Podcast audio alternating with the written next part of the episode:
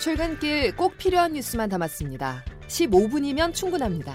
CBS 김덕기의 아침 뉴스가 전해드리는 뉴스 속속.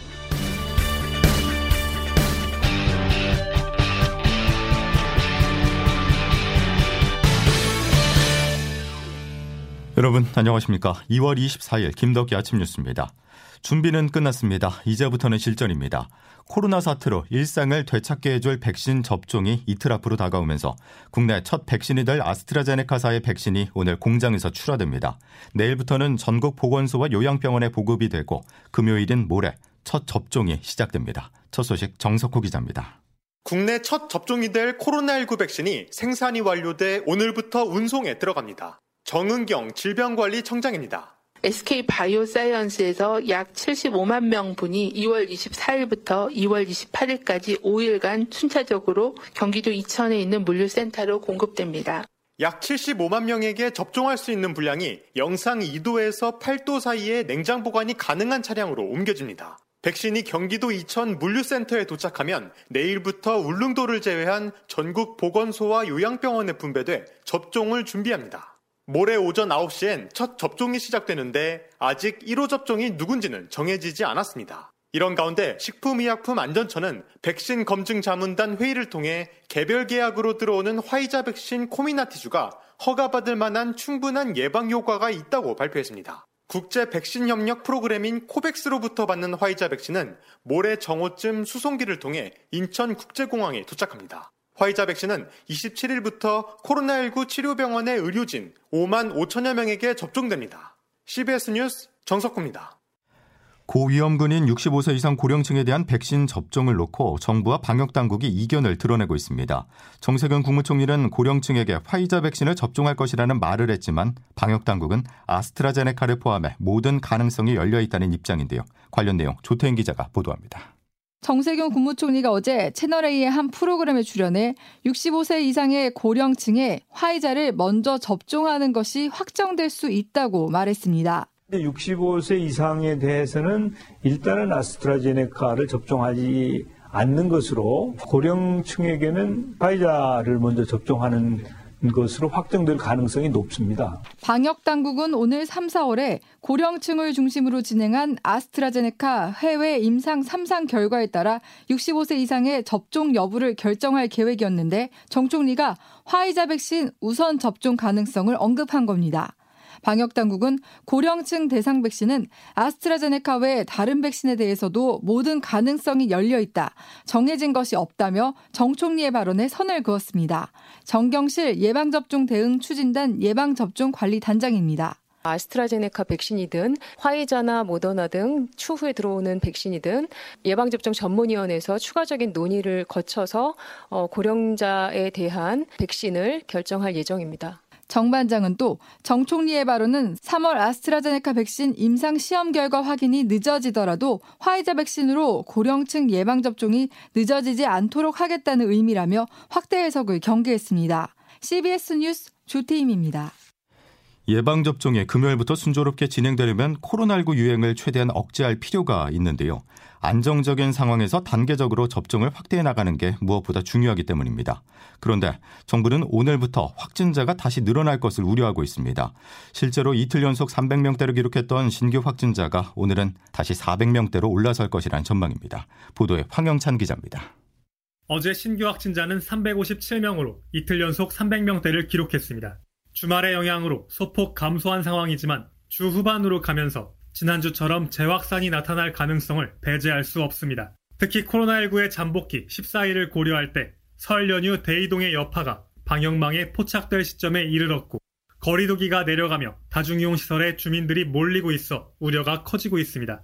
정세균 국무총리입니다. 번화가에 심야 시간대로 갈수록 인파가 몰리고 방역 수칙이 무너지는 모습도 목격되고 있습니다. 정부가 위반 행위를 확인하고도 묵인한다면 방역 수칙을 엄격히 실천하고 계신 대다수 국민들을 기만하는 것과 다를 바 없습니다. 일단 정부는 방역 수칙을 위반하는 시설에겐 재난지원금을 지급하지 않는 방안을 검토하는 등 각 시설의 책임성을 높이기로 했습니다. 아울러 모레까지 추이를 지켜보며 다음 주부터 적용될 거리두기 단계를 신중하게 결정할 예정입니다.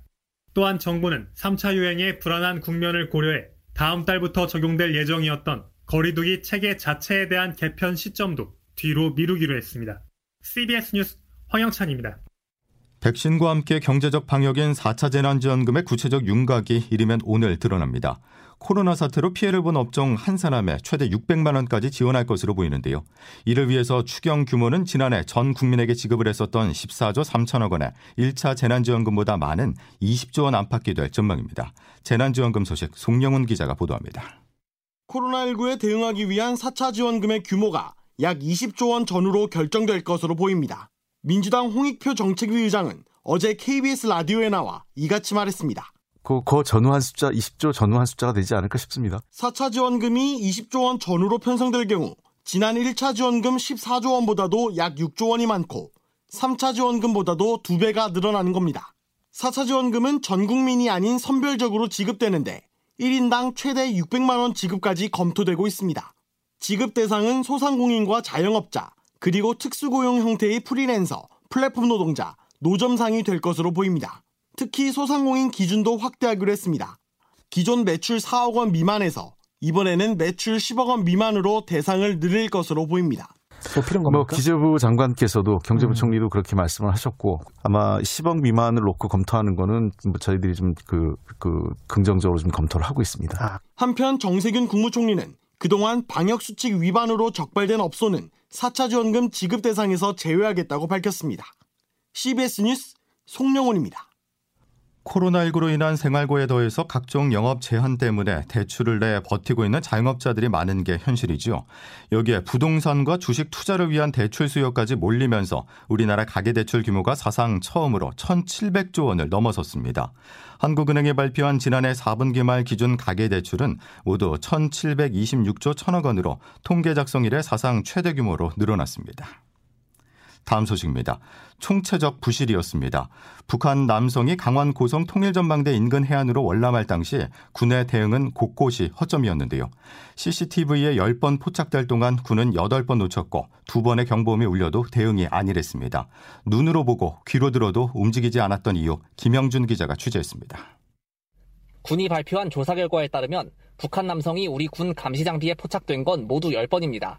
최초 포착은 새벽 1시 5분에서 38분 사이 해안을 바라보는 장비에 5번 포착된 건데 2번은 경보까지 울렸는데도 묵살됐습니다. 상황병이 시스템을 조작하며 기준값을 맞추던 도중 그 뒤에 뜬 팝업창을 제대로 확인하지 않고 이를 닫아버렸기 때문입니다. 군은 결국 이를 눈치채지 못하고 3시간 동안 손 놓고 있다가 새벽 4시 넘어서야 알고 조치했습니다. 게다가 월남 루트로 이용된 배수로는 군 당국의 경계시설물 관리 리스트에서 아예 빠져 있었습니다.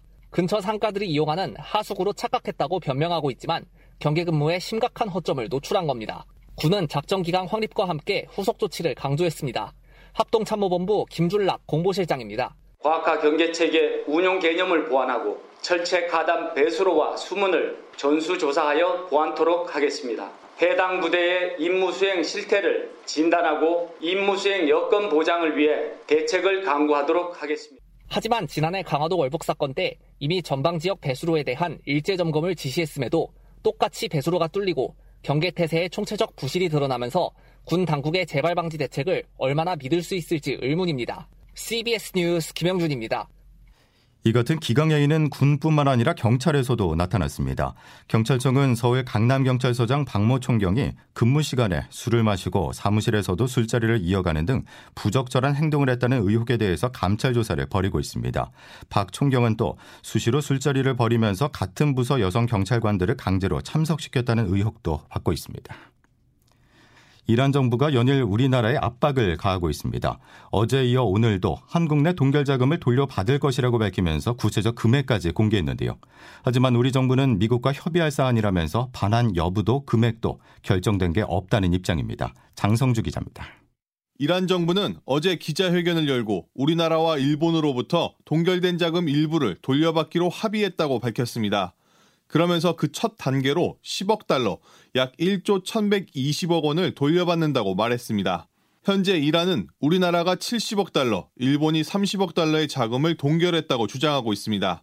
하산 로하니 이란 대통령은 이에 대해 미국이 시작한 경제전쟁이 실패했다는 신호가 나타나고 있다고 강조했습니다. 로하니 대통령이 오는 6월 대선을 앞두고 외교적 성과를 강조한 것으로 분석됩니다. 이에 대한 우리나라 외교부의 설명은 달랐습니다. 최영삼 외교부 대변인입니다. 이란 측이 우리 측이 제시한 방안에 대해서 동의 의사를 표명하는 등 기본적인 어, 의견 접근이 있었습니다. 다만 실제 동결 자금의 해제를 위해서는 유관국 등 국제사회와의 협의가 보다 필요한 만큼 외교부는 구체적인 금액에 대해서도 정해진 것이 없고 미국과 문제를 협의하고 있다는 입장입니다. 미국과 이란의 핵 합의 복귀 여부가 동결 자금 문제를 풀어낼 핵심이 될 전망입니다. CBS 뉴스 장성주입니다. 최종문 외교부 2차관은 유엔 인권 이사회에서 일본군 위안부 비극은 보편적 인권 문제로 다뤄져야 하며 이 같은 심각한 인권 침해의 재발을 막아야 한다고 발언했습니다. 우리 정부는 지난 2018년부터 유엔 인권 이사회에서 위안부 문제를 연속해서 제기하고 있습니다. 직장 내 괴롭힘 금지법이 시행된 지 1년 6개월이 지났지만 직장 내 괴롭힘은 여전합니다. CBS가 단독으로 취재한 내용을 보면은 이번에도 노동 인권이 철저히 무시됐는데요. 중고등학교 교과서와 참고서를 출판하는 한 회사는 직원들의 사내 메신저와 이메일을 감시하고 비상식적인 이유로 직원을 해고하기도 했습니다. 보도에 주영민 기자입니다. 좋은 책 신사고에서 인권 탄압적인 경영이 이루어진다는 목소리가 나오기 시작한 건 지난해 10월부터입니다. 당시 회사는 전체 직원들에게 외국인 등록번호와 장애 여부, 심지어 사내 메신저 대화 내용 등의 개인정보 수집을 허락한다는 동의서를 제출하라고 강요했습니다. 회사는 이 동의서를 근거로 직원들을 감시했고 마음에 안 드는 직원에게 퇴사 압박을 가했습니다. 퇴사 압박 이유도 특정 임원의 비리를 찾으라 지시했는데 찾지 못했다. 마음에 안 드는 임원과 같이 일했다는 등 비상식적이었습니다. 퇴사를 안 하면 다양한 방법으로 괴롭혔습니다. 해고된 직원입니다. 수시로 자리를 바꾸고 인사팀을 통해서 압박하고 인사위원회나 감사 수시로 진행했었고 그렇게 괴롭힘을 당했었죠. 괴롭힘에 지난해 회사를 떠난 직원이 수십 명에 이르지만 이 같은 경영은 지금도 이어지고 있습니다. 공익인권법재단 공감의 조미연 변호사입니다. 금지하고 있는 직장 내 괴롭힘에도 해당하는 그런 부분들이고 다른 하나는 직원들을 내보내기 위한 단계적인 조치였을 수도 있지 않을까 합리적인 의심이 들. 최근 일부 해고된 직원들이 노동청에 부당해고 진정을 하고 회사를 상대로 소송을 제기해 각 기관에서 어떤 해석을 내릴지 결과가 주목됩니다. CBS 뉴스 주영민입니다. 제롬 파월 미국 연방준비제도 의장은 미 상원 청문회에 출석해 미국이 인플레이션 목표치인 2%를 달성할 때까지 금리 인상은 없을 것이라고 밝혔습니다. 미국의 골프 황제 타이거 우즈가 자동차 전복 사고를 당해 차량이 크게 파손됐고 우즈는 다리 수술을 받는 등 중상을 입었다고 외신들이 전했습니다. 김덕기 아침 뉴스 여러분 함께하고 계신데요. 이제 기상청 연결해 오늘 날씨 알아보겠습니다. 이수경 기상 리포터 전해주시죠. 네, 오늘 아침까지는 영하의 추위가 이어지지만 낮부터는 추위가 풀리겠습니다. 아침 기온 어제와 비슷한 곳이 많아서 현재 서울은 영하 2.8도를 나타내고 있는데요. 한낮 기온 지금보다 큰 폭으로 오르면서 낮 동안 활동하기 좋은 날씨가 예상됩니다. 서울과 철원의 낮 기온이 9도, 대전 10도, 광주 대구 11도, 부산은 12도가 예상되고 있는데요. 그만큼 오늘 일교차가 10도 이상 큰 곳이 많겠고 내일부터는 기온이 더 오르면서 춥지 않은 하는 날씨가 이어지겠습니다. 오늘 가끔씩 구름이 끼는 가운데 전국적으로 미세먼지 농도는 보통 수준을 보이겠는데요. 다만 건조특보 지역이 확대되면서 현재 동쪽 지역과 수도권 일부 지역에는 건조주의보가 내려져 있는 모습이고 산불 등 화재 사고 나지 않도록 주의를 하시기 바랍니다.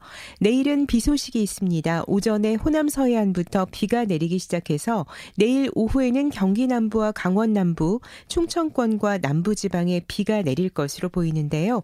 남부지방에는 최고 20mm 안팎의 비가 내릴 것으로 보입니다. 날씨였습니다.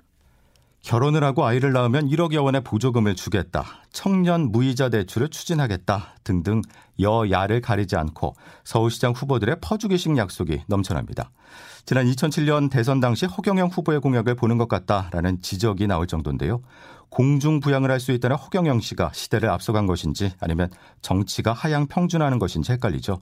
그래서 CBS가 마련했습니다. 일단 여당 예비 후보들의 공약을 점검할 수 있는 시간 오늘 저녁 7시입니다. 이번 서울시장이 임기가 1년이라는 점 감안하시고 정책 검증에 여러분도 동참해 보시죠. 수요일 김덕기 아침 뉴스는 여기까지입니다. 내일 다시 뵙죠. 고맙습니다.